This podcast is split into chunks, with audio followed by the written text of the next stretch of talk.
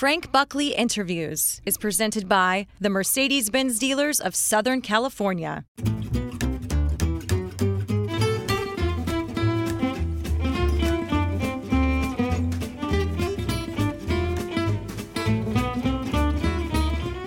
Hey there, it's Frank Buckley. Today we've got a comedy writer and now a showrunner who's getting great reviews for a reboot of a TV show that many of us grew up with. Here's part of the theme song to the original show that ran from 1975 to 1984. This is it, this is it, this is life, the one you get, so go and have a ball. Recognize that music? It's the theme song This Is It, written by Jeff and Nancy Barry for the show One Day at a Time. It was a Norman Lear developed sitcom about a divorced mom trying to raise two teenage daughters. It starred Bonnie Franklin as the mom and Valerie Bertinelli and Mackenzie Phillips as the daughters.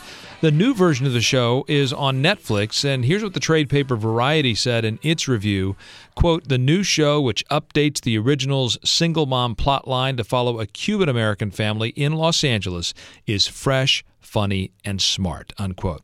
And the new show got a new theme song. It's the same This Is It, but with a Latin beat from Gloria Estefan and her producer husband, Emilio. This is it,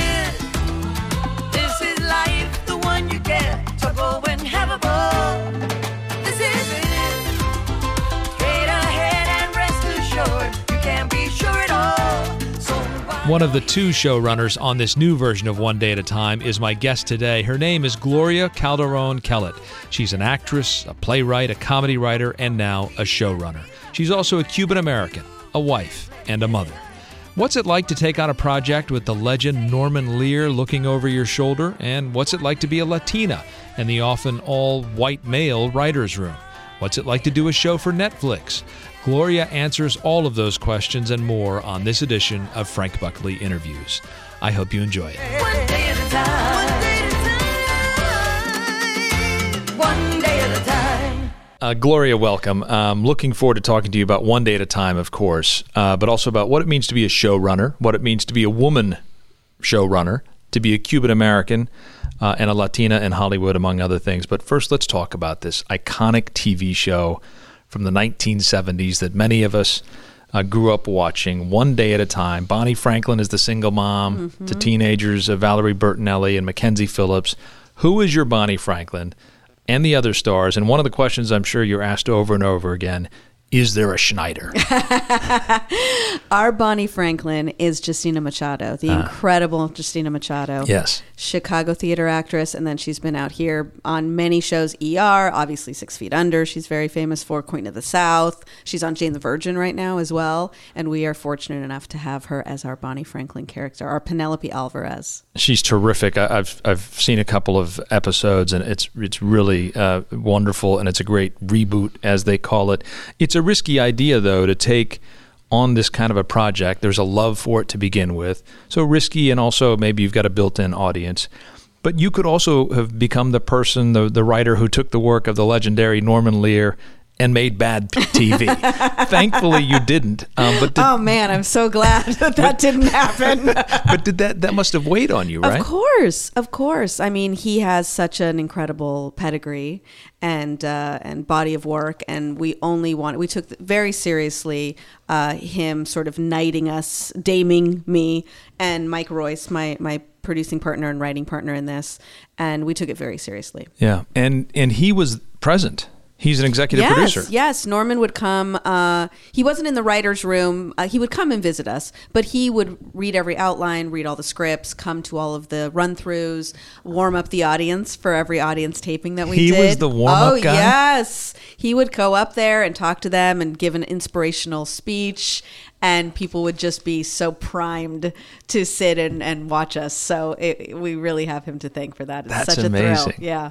Um, is he looking over your shoulder? Is he giving you like when he gives notes? How does what is it like to work with Norman? It's great. He's very uh, curious and also very into the conversation. He likes the conversation. Yeah. So sometimes he would just want to talk through something, and then once we got to the other side of it, he goes, "Okay, good, I got it. Do it." Right. And so the the I think the debate and the conversation and the uh, us all being on the same page was was really where he stood out in being an executive producer. He was guiding and and was such a he's so feisty, such a fighter. Right. So he also wanted to make sure that we were talking about the real things, pushing us to dig even deeper. Yeah. It was great. It was great. And and and like a Norman Lear um, sitcom, it has heart, and Yes. and that's what I think comes through when when you watch the show because. Let's face it. There's some sitcoms that's just ha ha, ha you know, it's, it's a laugh track for the whole thing, and then 22 minutes have passed and it's over. You've worked heart into it. I, I imagine that's by design. Yes, well, it's very personal. Mike Royce and I uh, have put our families into this show. You know, it's it's largely loosely based on my mother and I and our relationship, and Wow. the the teenagers are based on Mike's kids loosely again, but that's where we pull from. So it's very personal to us, and this style of writing is what Mike and I both love writing. However, had we gone out and pitched this, he and I. And said, well, we want people to cry every episode and laugh every episode. I think executives might have been like, "What?" Yeah. The moment you say like Norman Lear shows, they go, "Oh, okay, we get what you're trying Oh, to that's do." Right? interesting. So we needed we needed that. We needed Norman's uh, that special touch of what he had done in the 70s to explain what it was that we wanted to do. I see. And make people understand and then let us do it. and it has this Latin flavor. Yes. Uh, and you know, uh, during the introduction, I've, I've, I've, our listeners have heard the original um, "This Is Song, It" uh-huh. and and Gloria Estefan's uh, uh, version. Um, and, and that's also obviously by design. And you Yes. say it's it's your your family. Yes, yes. Well, I'm Cuban. I'm Cuban American. My parents came here in 1962 during Operation Pedro Pan, and they made their life here, not knowing any English and Wow. Sending me to school and working three jobs and the whole thing. I mean, really American dream. My parents learned how to speak English watching television, so the, Hmm. it's incredible to them that now their daughter is a writer for television. That's a, fantastic. It's an American success story. it is. It's really. I'm very fortunate. I'm And very were, were you in, in the Miami area or were you here in no, California? we are we were in California. There were 14,000 Cuban kids came over during Pedro Pan, and the infrastructure in Miami was not set up to take that many people on for a large period of time. It was supposed to be for about 6 months while the government was getting Castro out of Cuba. Mm-hmm. And of course, that never came to fruition. So uh, I think they said, well, let's start to. The churches really were the ones that were vital in helping to spread these Cuban kids around the country. Yeah. And both of my parents went to Portland, Oregon, actually. So there's actually a little conclave of uh, Cubans in Portland, So Oregon. you grew up in Portland. I did. And uh, as a as a Cuban American with immigrant parents who are learning English, and you were how old? I was born here. Oh, you were born here. Yes, yes. So you're born uh, amidst this, and my my mother's Japanese, and I lived in Japan when I was two years old, and so I I, I learned Japanese and English at the same time. My father is Caucasian and did not speak Japanese, and I remember many times where I would like, you know, we'd go to the a shop, right, a mechanics or something, and my dad would be saying, "Tell them this." Tell them that. Did you have experiences like that? Oh growing up? yes, oh yes. Well, I I also had the great uh, good fortune of having my grandparents pick me up from school, and I spent a lot of time with my grandparents because my parents were working. That was also something. You know, my parents worked. It was work, work, work because they were going to send me to school. They were going to. They sent me to private school. Uh, Catholic school, which we cover on the show as well, private Catholic school with those uniforms, which I, st- I still love a crisp white collared shirt. I mean, who doesn't, right? I'm still very partial. Did you wear uh, the proper Catholic school Oh, dress? yes. And, but did you wear it properly, or did you try to? I did try to mess with the hemline a little bit. I'm not going to lie to you, Frank. Right. Um, we talked about the fact that you're taking on um, uh, social issues that affect many people today. You've really modernized this. The Bonnie uh, Franklin character, played now by Justine Machado, who is an a- Afghanistan war veteran or yes. Iraq, Afghanistan. Yes. yes. and um, she's dealing with many of the things that that our veterans are dealing with today, uh, including her interaction with the Veterans Administration. That's correct.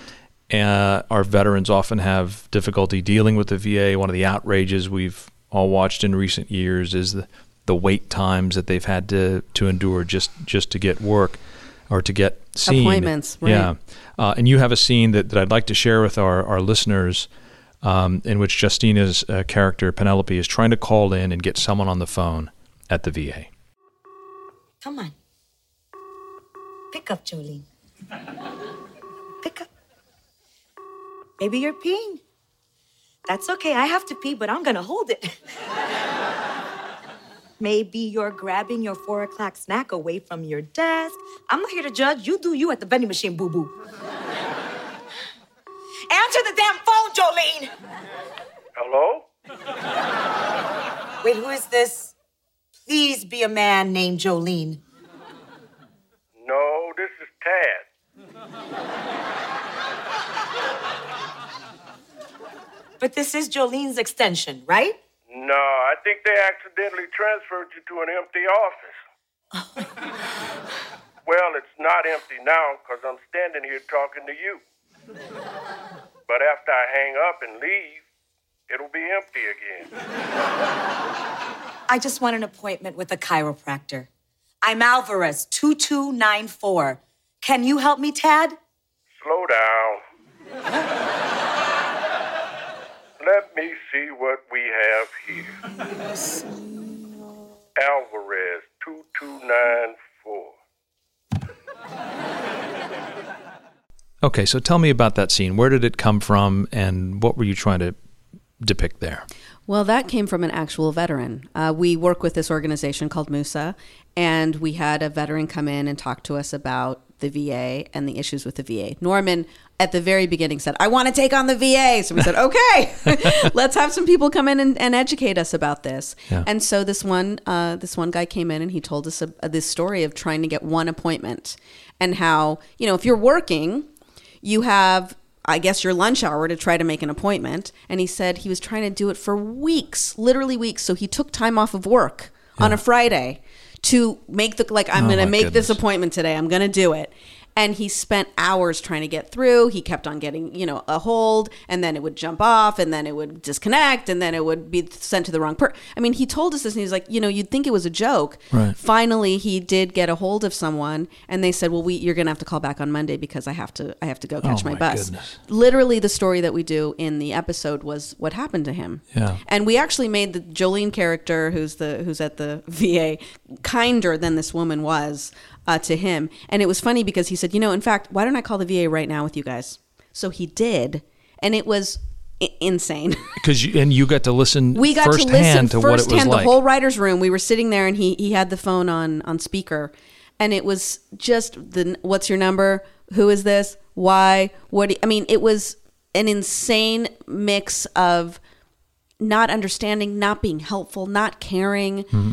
and this is just somebody who was trying to get a simple appointment. So you think about, you know, and then the the the PSAs that happen throughout as well. Like there really is a PSA that's like if you're feeling sad and lonely, you know, call this number. And you're like, if somebody is thinking about doing something stupid and they call in, you think they're going to wait for the Through the- hold? yeah. Right. I mean, these are people that really need help and need need people who care on the other end of the phone. They're, they're, and they're often not veterans. That's one of the issues. They're not veterans who are de- trying to help these guys make their appointments, women and men. Yeah. So one of the uh, one of our writers, Dan Hernandez, who ended up writing the episode with his writing partner, uh, said, "Wouldn't it be cool if we did the whole episode in real time?"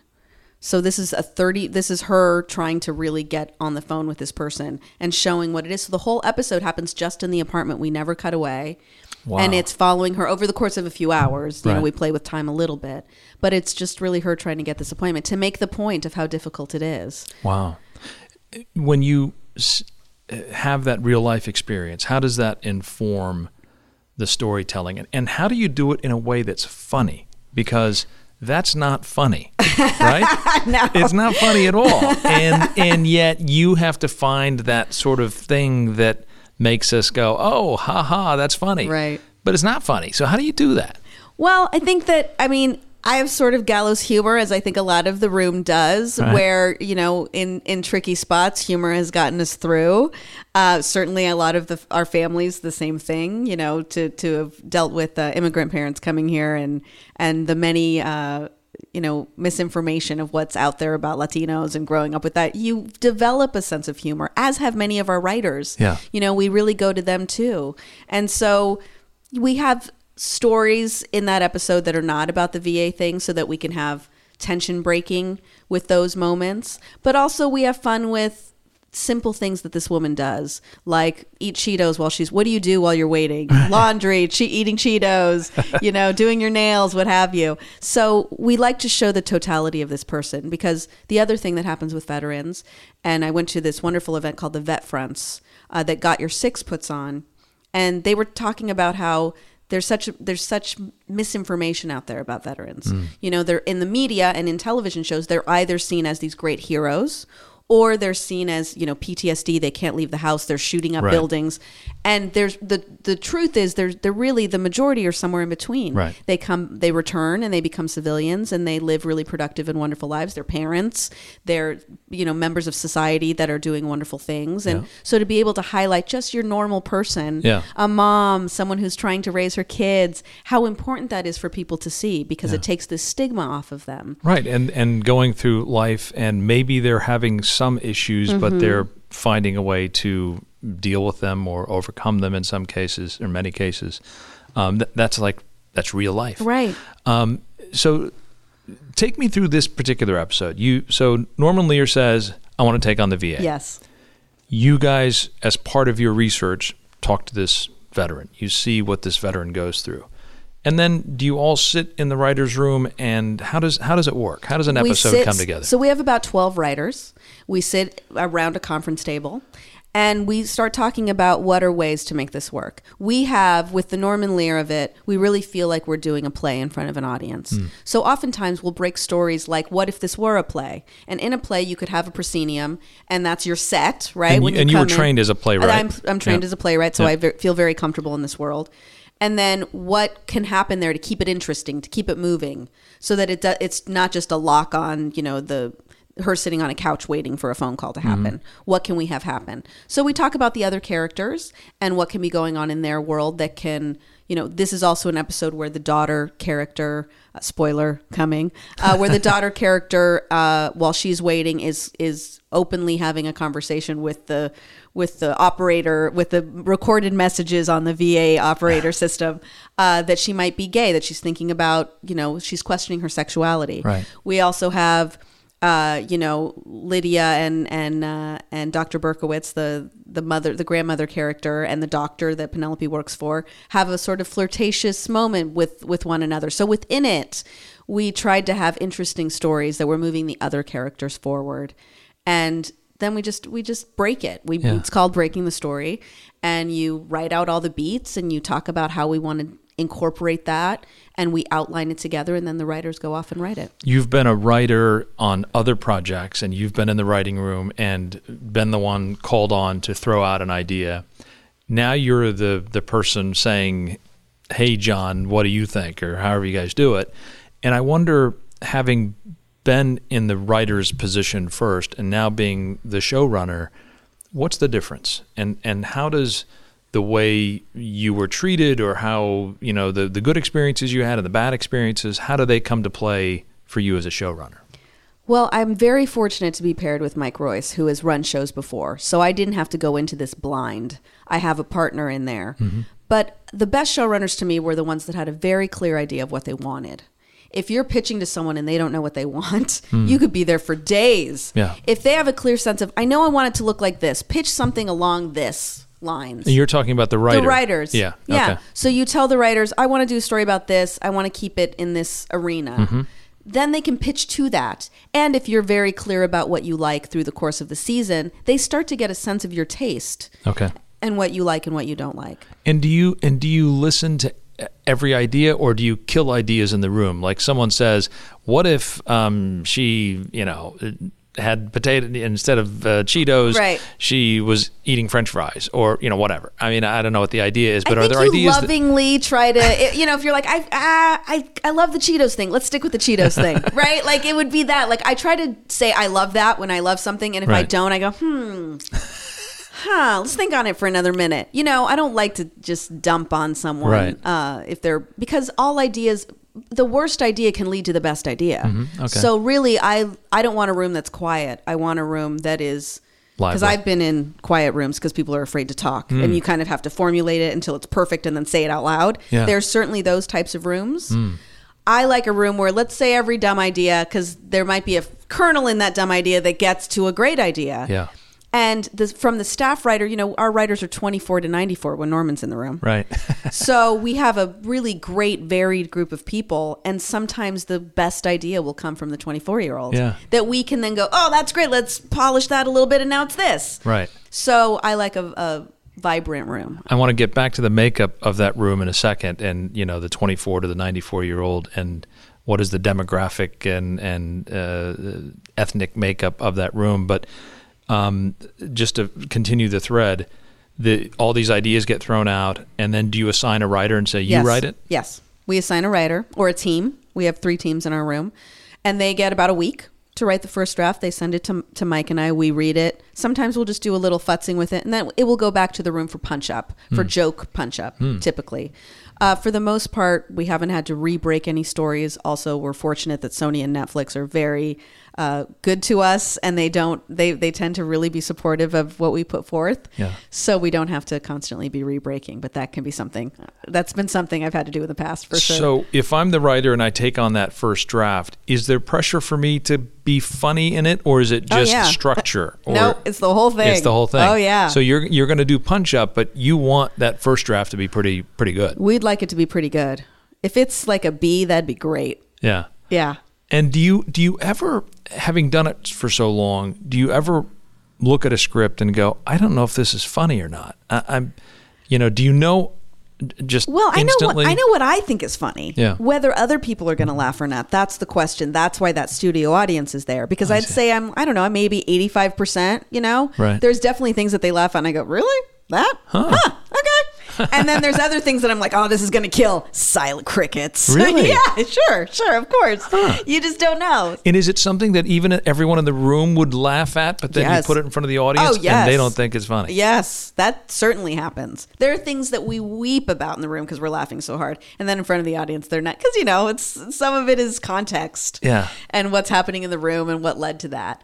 I would say that doesn't happen often, but Yeah. it certainly does happen. Um, the first time you guys rolled out with the first episode, studio audience there, you're the showrunner, co-showrunner. You you're proud of the script. You've got Rita Moreno. Yep. You've got all these wonderful actors, and here we go. Right. Yes. Tell me what's happening to you as that happens. Well, it's it was so personal. I mean, this is the most personal thing I've ever worked on. So it was different than gosh, I hope they laugh. Hmm. It's I hope they embrace this family hmm. because it's m- very much my family. Yeah. And I also hope that they are quickly able to see a commonality with these Latino faces. Hmm.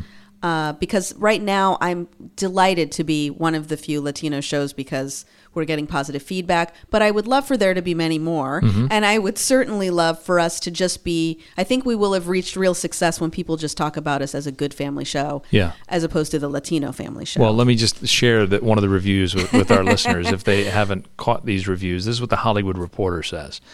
Anchored by a tremendous ensemble and a forceful creative team led by executive producer Norman Lear and showrunners Gloria Calderon Kellett and Mike Royce, Netflix's One Day at a Time is timely, soulful, consistently funny, and more than anything, blessed with great warmth.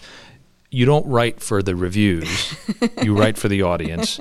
But when you see a review like that, how do you feel? Oh my gosh. Well, we've been very, I mean, the reviews have come in very positive. And, I w you know, I don't know if it's because I'm so broken as a comedy writer or, or we're so used to, you know, in, in comedy writing rooms, one of the funniest, you know, deadline.com Yeah. is a, is a website that the first time something comes out in deadline, you're like, oh, let's read the comments because it's everyone just dumping like, uh, one day at a time, pass. oh, why are they remaking that garbage? You know, so it's sort of this rite of passage, like, oh, let's hear the trolls talk about how Right. terrible we are and how much they that- hate. That's yeah, everything. yeah. So it's sort of this delight. So you're sort of used to that. You're sort of like, this is what comes with it. We're not digging ditches. We're getting to sit in a writer's room where they bring us food and we get to write what we want. Like, we're very blessed. Everyone, take Right. it easy. Yeah. So to then get this this amazing uh, avalanche of of warm reviews and people that are understanding the thing that we really tried so hard to get right, not just for Latinos or veterans, but LGBTQ Yeah. and and young people, and I, there was so many things we really wanted to get right. So uh, immigration, my gosh, um, Cuban issues. Uh, so we're it's great. Yeah, of course. is- what does it feel like? It feels great. but and and you um and let me t- take you back to the soundstage. The you start to shoot, the audience is laughing, the actors are feeling good, um, and and this is your story. And do you do you take that moment to sort of let it all soak in and feel the emotion, or are you just too focused on? I was tried to be really in it. When it was over, I went up to Norman, very emotional, and I went up to Norman and I said, "Thank you, Mr. Lear, for changing my life." And I was crying, and he's Oh, this that's is beautiful. this is so classic Norman. Norman's like, "Oh, stop." Stop it! You would have been. You're very talented. You would have been fine on your own. I'm like, no, you don't. No, this is a big deal. Oh, please! Like he he refuses to take credit. oh man. because he's so generous. He's Yeah. so very generous. But uh, but it's true. It's it's uh, it's it's been quite a year. Yeah, and if it is your family story, how does your family feel? Oh well, they're at every taping. it? that's great. They're there every week. My mom and dad are there every week, and they're delighted. I mean, this is uh, th- this is such a you know to to have seen the hard work that they put in over the years, to have been a child in that home and Yeah. seen. Uh, the love that they gave us the they didn't let us see any of the struggle and then over the years you find out as you get older all the struggle Yeah. and uh and it worked and it What- works so i'm so i'm so grateful that they get to experience this with me Let's share one of the scenes about your family story that that appears with uh, Rita Moreno, who plays the grandmother. Yes, the legend Rita Moreno. um, and she talks about her journey to America from Cuba. And to set the scene, she's being interviewed on video by her grandson, played by marcel ruiz um, who is is he, is he Valerie Bertinelli or is he? well i mean we, we kind of did our own thing right you did your own thing in that um, but it's a school project i guess about your the family roots uh, rita moreno dressed in a flamboyant costume uh, and listen as the scene goes from funny to deeply moving Okay, abuelita. Time for your story. Make me laugh, make me cry, get me an A. Well, when I was in Cuba, the peoples would line up for blocks and blocks just to see me. I was the iPhone of my time. Ooh, you know what would be good? Talk about being one of the Pedro Pan kids. Ah, Pedro Pan was a program that started during the revolution to fly children out of Cuba and give them safe haven in the United States until Castro left. Okay, so you were put on a plane to a new country where you didn't know the language? Oh, yes, Without your parents? yes, And you were Elena's age, which would have made Tia Marucci my age. yes. That must have been so hard, taking care of your sisters, since you were the oldest.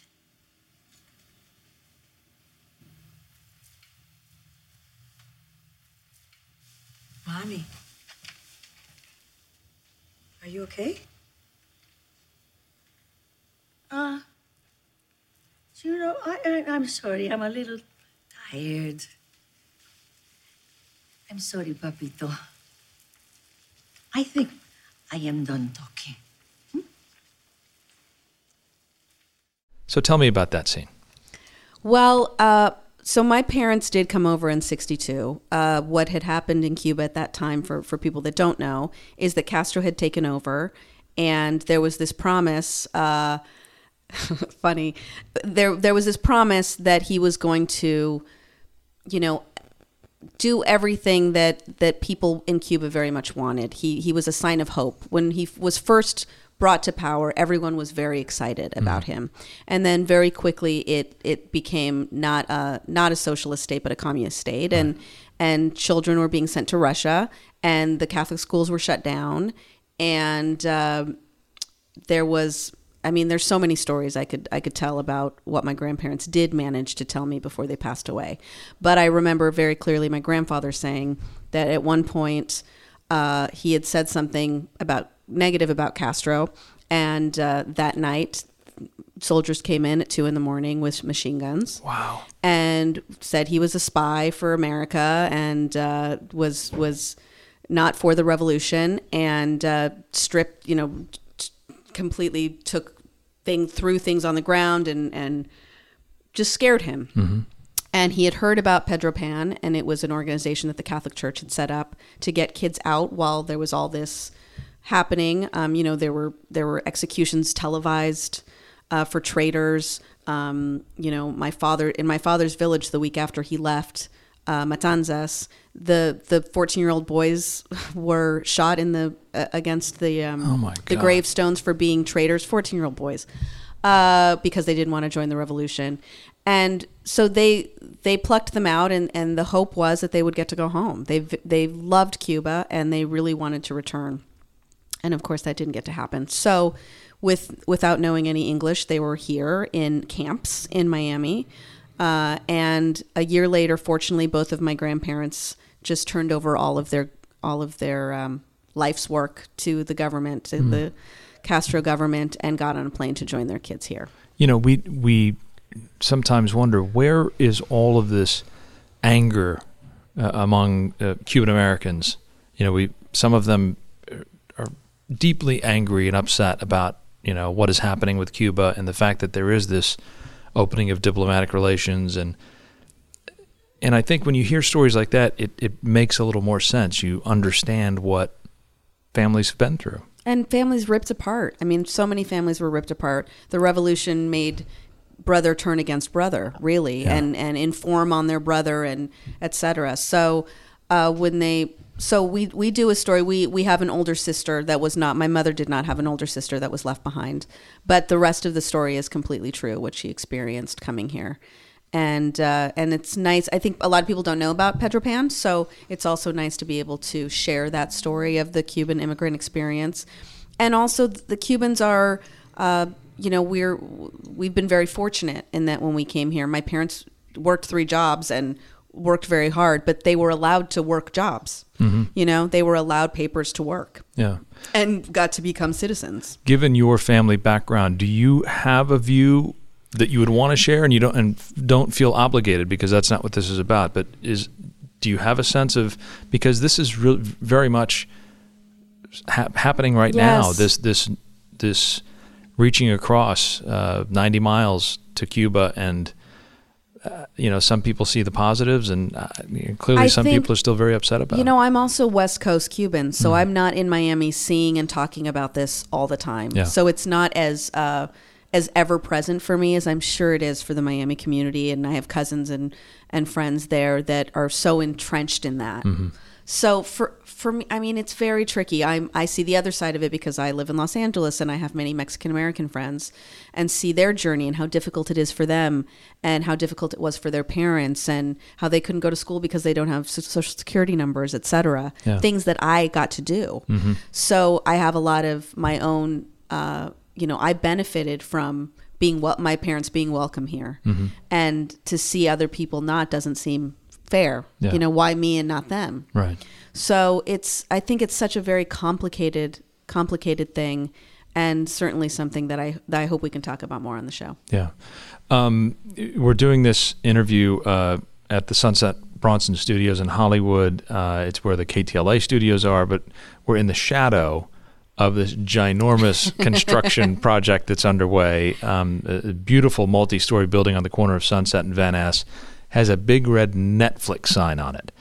Um, Netflix is disrupting the TV business, um, uh, along with Amazon and Hulu and, and other streaming services. But Netflix really has been in the vanguard for this, and I and I wonder for someone who came from network TV, how is it different? Well, you know, my career network was great, so I don't have a lot of complaints on that front. But I never had to run a show in network television. I've seen it done. I've been in meetings where, uh, you know, you get the notes, mm-hmm. the dreaded notes that no writer likes getting. Right. So the biggest difference for me, having been on the other side and seeing my creator friends and working for for shows, is Netflix really does does leave us alone. Hmm. They really do uh, trust us to do the shows. They have comments and thoughts and things that they would like for us to consider, but never is it a strict mandate that those things have to be done. Mm-hmm. And I also found that when they did have an issue about something, it was something worth considering and talking about. So, as creative partners, my goodness, it was incredible. They were incredible with Mike and I, Hmm. and and really allowed us to make the show that we wanted to make. in network TV, you do 22 minutes for a half hour show, Right. and it's there are commercials all over the place. There's no commercials on No Netflix. What is how is that different in terms of the pacing of the show, and does that is that different? Yes. Well, you know, the biggest thing, we don't have any music on our show. Hmm. Uh, unless it's, you know, in the background or in a bar or something. There's no interstitial music, which Right. I think you need in network television because it kind of lets the audience know, okay, now it's commercial and we're back, Right, right? right. It kind of is a little do-do-do to kind Yeah, of yeah, come in and out. yeah. And when you're talking about really serious stuff and you're getting very dramatic, that do-do-do can be a, Right, little, like a little cheesy. Yeah. And because we get to tell these really as a play, we didn't need to. We didn't need to stop for act breaks or anything like that Yeah. the time was the biggest thing. I think when people talk about our show, you know, sitcoms, I mean, the number one show on American television is Big Bang Theory. It is a multi-camera sitcom. Mm-hmm. Yeah. So it's not like sitcoms have gone away. Right. What they have, uh, though, is lost time. Hmm. You know, the sitcoms of my youth were 25 minutes. Mm-hmm. The sitcoms of today are about 20. Uh, maybe 21, but that's really it. Hmm. So you lose that time. You lose the opportunity for silences, for sitting in moments. Uh, if there's more breaks, you you lose the momentum Mm-hmm. of certain scenes. So those things have been really nice for Hmm. us, getting to have those moments of silence and and momentum.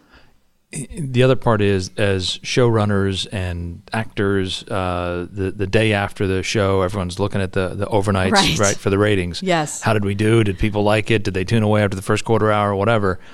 You don't have that in Netflix, No, right? and so, how, what is the metric? How do you Well, we know, don't know, if you're doing okay? We don't. We don't. They never share that. They don't. they don't. Really? No. Now, is that is that weird?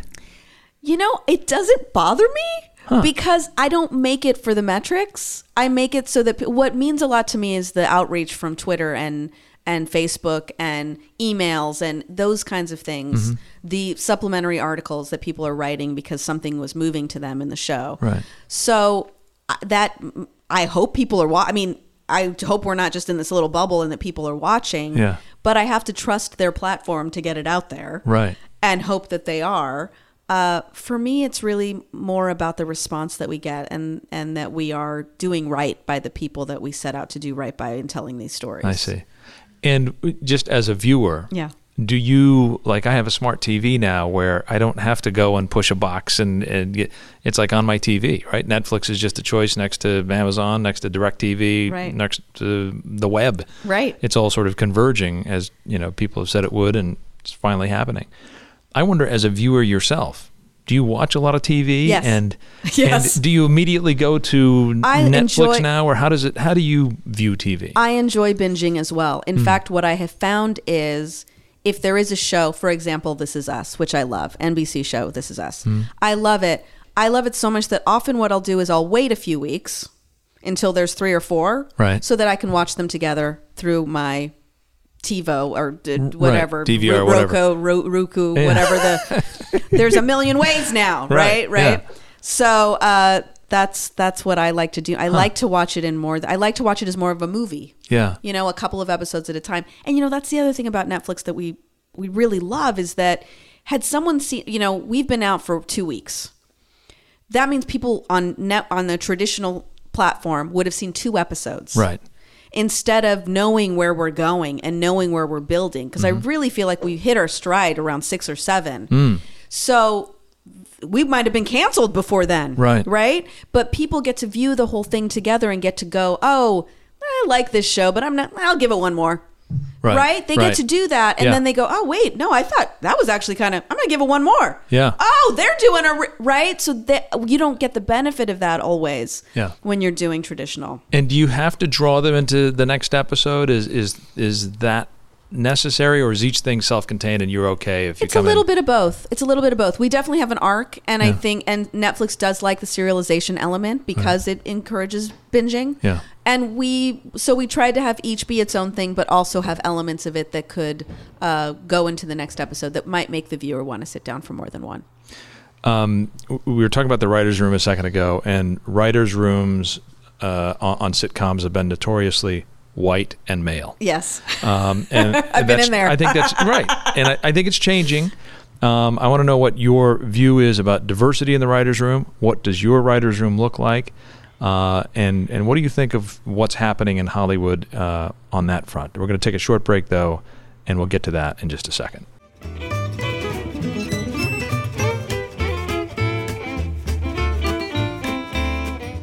Introducing the completely redesigned Mercedes Benz E Class. It's everything you need it to be, and so much more. Frank Buckley Interviews is presented by the Mercedes Benz dealers of Southern California. Visit mbsocal.com for dealer details.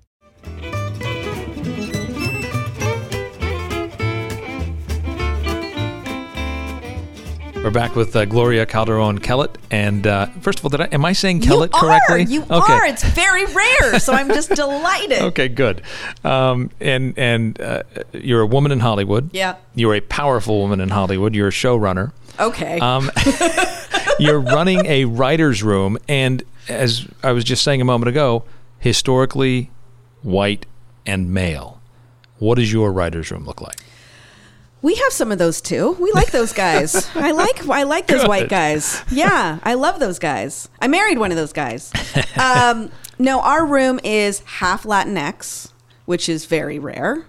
Uh, so we have let's see, we have Cuban Half Latin what? X. What does that mean? Oh, that. Am I blowing your mind with Yeah. terminology? Oh my god, I don't know A what that means. So instead of saying Latina or Latino, Latinx just covers everything. oh, okay. all Every right, gotcha. experience. Yes. All right. So Latinx, uh, we have Cu- we have another Cuban, we have Argentinian, we have Puerto Rican, we have Salvadorian, Mm-hmm. and half of our room is also female. Mm-hmm. Uh, we also have uh, two of our writers are LGBTQ, Mm-hmm. and uh, and we also have white guys. Okay. Yeah, So this yeah. is a, a true sort of Norman Lear Yeah. Um, proper writer's room. Also, the age ranges, right? The 24 to, To to 94. 94. when Norman's there, and 54 when he's 94? not. Yeah, he's 94. Yeah. You're not joking. I, he's actually not because he He's does, really 94.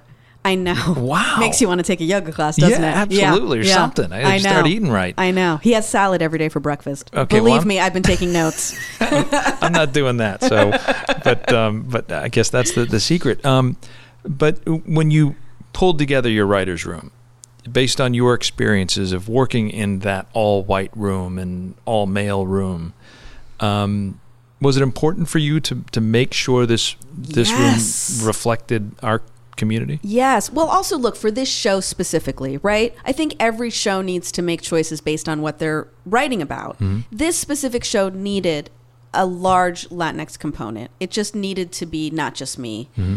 I needed I needed other people there to support or add or or fight with me, right? Because I'm one person and I have one point of view Right. fortunately, uh, Norman and mostly my partner Mike Royce was so on board with this, which is everything. Had I come in and said these things and not had the support of Mike, nobody would have paid attention. That's really the truth. So I'm so, so what's also so ironic in this whole thing is this wonderful white guy is the guy who made this really happen Yeah. Because he said you guys should listen to her and they did Wow. so we read and read and read because it's not exactly an easy thing to find uh, and we wanted to hire people not just because their last name was Gomez, but because they were great writers Mm-hmm. Right. that maybe just hadn't had the opportunity to shine in other spaces. Yeah. So we we have uh, such an inc- also our religious backgrounds are so different. We have atheists and agnostics and Catholics and you know people that dabbled with Wicca, Hmm. Wiccan, I guess, which is like a witchcraft. I don't know. Uh, but the, we're uh, but to have real conversations and to talk about these things. A lot of single mom, we, a lot of people raised by single moms, which was also important. Uh, and just that room, the the conversations that we have are not the ones I've seen in other rooms I have been in. Wow. And is it because of their life experiences that are just different? Yes. And they're not saying, "Hey, what if the character did this?" They can say, "Here is what happened yeah, in here's my something life." that happened in my life, or here's how I feel about this. And then it's also great because because our our standard 50 year old white guy is also very important there because Mm-hmm. he can say oh I, d- I don't know about that explain that Mm-hmm. and then we can have a conversation about it so each side represents the audience that we're trying to reach as well Mm-hmm. How is this conversation interesting to them we have a lot of spanish in the show Mm-hmm. and we don't translate it And the reason we don't translate it is because if somebody laughs in the room because one of us says something in Spanish and everyone laughs, I go, "Why do you laugh?" And they go, "Because you mean this, right?" Yes. That's interesting. And then people can go Google it, right? Oh, that's Afterwards. interesting. Which, when I was watching TV as a kid, no, there were no television shows made for me, Yeah, right? yeah. I had to look things up. I didn't know what a bar mitzvah was. Right. I didn't know. I didn't know until I watched it. I go, oh, what's that? I'm gonna write that down, and then I go to my Encyclopedia Britannica and look it up, Right. and that's how I learned stuff. Right, right. So it's nice to be able to do it the other way around. To have people look up the foods. Have people do Google. People are having two screen experiences all the time. I'm told. Right, right, right. So great, they can do some googling while they're and do you know right now who your audience is? Nope. They don't tell you that either. Nope. So you're really you're making a show, great stories, funny, touching, and you hope it reaches a broad audience. We hope. yeah. Yes. Well, And the Twitter love has been, mo- I mean, I don't know if this is also indicative of Twitter, but it's been a lot of young people Hmm. coming out, which has been really, uh, you know, with the family show. Yeah. That's really, uh, really wonderful. As someone who's been doing it for a few years, not you're not an old person, but I, but, but you know you're Thank you. somewhere between 24 and the 94 on the Mm-hmm. lower end. But still, you've you've had a, have enough experience to be a showrunner and have have worked in the business long enough. Have the writers' rooms have they been changing?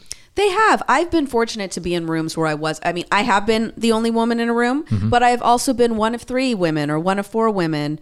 I've also been in rooms where there was one other person of color, you know, and which is exciting because you go, oh, hey, you too, you Mm-hmm. Know, right, because right. it's rare. But then, Uh, do, you, do you feel the weight when you're that one or two or three people? Do you feel like I've got to represent? at the very beginning and then you ease into it Hmm. I- think at first i did feel like you you both feel like i have to assimilate and let them know i'm not just Right. this the you know as a woman that's one thing already it's a room of boys Yeah. so you want to make sure like they know that i can hang if they're talking about boobs for a long time i mean no joke Yeah. No, I. you it. know, right? So it's like they can feel comfortable doing that. They don't have to be like, oh, we can't talk about the stuff we want to talk about because she's here. so I needed to do that. And Yeah. then it was, how do I just be like neutral so that they, so at first it's that assimilate, assimilate, assimilate. Hmm. Be funny, let them know you can hang. Right. Then it's, oh, but my unique voice, right? What's my unique voice? How can I bring my personal stories and life to shows, which I have? I've mm-hmm. brought to, you know, How I Met Your Mother had a lot of stories about my dating life and my life with my husband, and those are those are you know ethnic neutral stories, I suppose.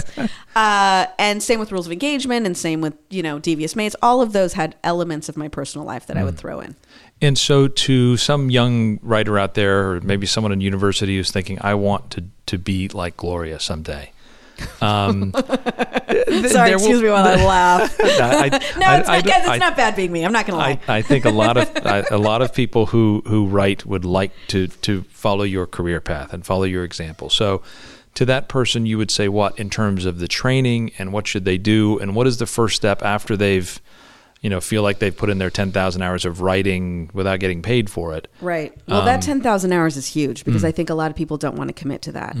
I think they come out here and have an expectation. And I think, like a doctor, like a lawyer, you have to put in time Yeah. before you can do it. Mm-hmm. So the writing, and also I think there's such a. Um, expectation that the first thing has to be perfect Mm. which it doesn't no none of us started out being good writers at first we wrote terrible terrible things at first Right. and then got better and better Yeah. so starting that process of writing the first terrible scripts that you're going to look back on and be horrified by, but right now you should feel proud of. Right. Until you know better and do better. Yeah. And I am largely self-taught. I'm a huge uh I'm a huge fan of libraries Hmm. because now at a library you can get just about anything. Yeah. There's also museums of TV and radio, which in Los Angeles I went to. The Paley Center is where I would watch television shows because there were no YouTubes and Hulus and all of that. Now people can go back and watch any television show and study the form. Yeah.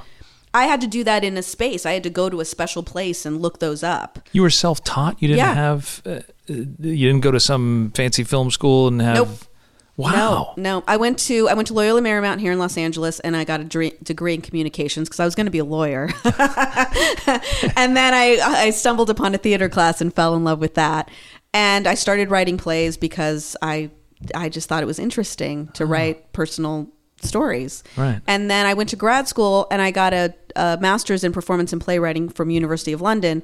But the master's programs in London are about the study of plays. I didn't actually write any plays, I got to read a ton of plays, which was wildly beneficial Hmm. for this job in particular, Mm-hmm. because we like to play with form, and this is largely a filmed play. Yeah. Uh, and then I came back and I was a playwright. So, I, no television course was. I was never in a film school or anything like that. So to this young person, you would say you don't have to go to film school. No. If you didn't get into SC, don't worry that's about okay. it. Yeah, that's okay. Make But- stuff. But teach, but but learn. But You- learn, read, Yeah. read and write and put it out there in some way. I would hmm. put plays up in Hollywood. I put stuff up at the Hudson here in Hollywood mm-hmm. with no set and just people talking and that's how I that's how everything happened for me. Yeah. And I think nowadays people can shoot things on their phone and put it on YouTube. Right. There is no excuse not to try and fail at first, dare to suck a little bit Yeah. and then get better. and for those people who come out, and I, I suspect that some of these writers, they write something, they they're very proud of it, and there's that moment where some person who maybe he or she is a writer right now, and they look at it and go, you know, this is crap, and they give up, they just stop. You would say what to them? you can't give up. You can't.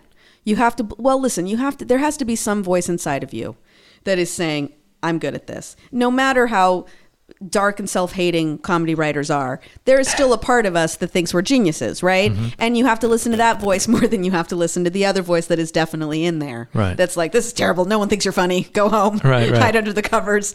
You can't listen to that one. And if, you know, I remember there was a teacher uh, that came to Loyola once and he was talking about acting, but he said, of, of the hundred of you here, maybe one of you is going to make it. Mm. So I remember thinking in my head, well, it's going to be me. Right. Right? Right.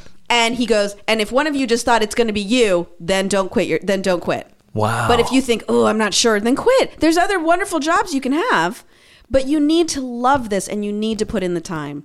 You have to. Because Yeah. even now, even writers I know are like, oh, what should I do? I'm like, what are your samples? Well, I wrote this thing two years ago, and that's what I'm like, you wrote it? What? Yeah. You got to be, I write something new every year. Mm-hmm. Even now, even still, I just wrote something new. And this is uh, ordered by someone, or you Nope. just spec something? Just You- spec it. wow. You just write and write and write and write and write and write and write because you have to, because you have to keep telling your stories. And it also gives your agents or people that are interested in you proof that you are a commodity. You are something that they can continue to sell because you're prolific in creating material. They need to see that. So to write one script and go, well, I wrote this one thing and it's great, who cares? Yeah. You got to write 50 of those Right. and, And you know going. and keep going i have so much on my computer that no one will ever see that is just for me to keep my muscle going and hopefully i'm getting better Yeah, yeah. Yeah. Apparently, you are. You're, you're running a show now. And, and let me ask you one more question. And I, I'm almost reluctant to ask this because I, I think it comes across as a little sexist, but I'm going Oh, to ask. go I'm going to a- ask anyway. Um, and that is, as a woman who is a showrunner, and you mentioned that you're married. I don't know. Do you have kids? i do i have two kids You have two kids. Uh-huh. So I- feel like we always sort of judge women differently. Yes, it's right? true. It's it, and women do it, men do it. yes Is she being a proper mother? Is she can she do it all? Can she be, you know, first of all, is it an unfair question? And tell be honest and tell me if it is. And then two, how do you do it all as well as a here's, woman? here's the thing. I do think it's a, an unfair question but i understand why people ask the question. Hmm. i get it. I do get it. Because it's really hard. It's really really hard to do it uh, i have a lot of help. I am latina. I have my family. My mother was a working mom and my grandmother is who picked me up from school and who i got the privilege of hanging out with every day. And my mother swore when i had kids she was going to do the same and she did. Both my parents moved here. They live a mile away. They pick up my kids from school and they're with my kids and feed them until i get home. That's awesome. so if I didn't have that and know that they're also my kids are also getting to have this amazing relationship with their grandparents and nourish that and have old people in their life. I feel like we don't have enough old people in our lives Yeah. anymore. Yeah. We've sort of discarded our old people. Yeah. Uh, I'm so happy my kids have that relationship with them and grateful to my parents t- for, for giving me this. And I also have an incredibly supportive spouse. Mm-hmm. My husband is a cartoonist and an artist in his own right, and he works from our home, which gives flexibility as well Right. to, you know, he can take the kids to doctor's appointments if my parents can't make it. Uh, so I have a village that makes it possible Right. for me to do this. Yeah. If I didn't have that village, I don't my kids are my number one priority. So that's where my that's where this it would go. But I would certainly have a hole in my heart not being able to pursue everything that I love and certainly the the things that I want to say as a mother and as a woman that is often represented misrepresented in the media. So t- the fact that I get to do both is an incredible blessing, and I'm very very fortunate. Well, your other child is one day at a time, and they're all thriving. So I just want to say, uh, Gloria Calderon Kellett, um, it- it's really been a pleasure. I really enjoyed the conversation, and and thank you so much for the time. And I, I do wish you all the best. Thank you so much.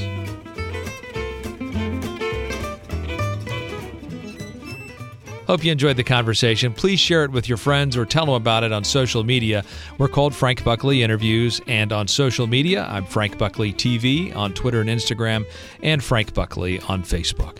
As always, we'll have some extra content for you on our podcast page. You can find that at ktla.com slash Frank Buckley Interviews or ktla.com slash podcasts.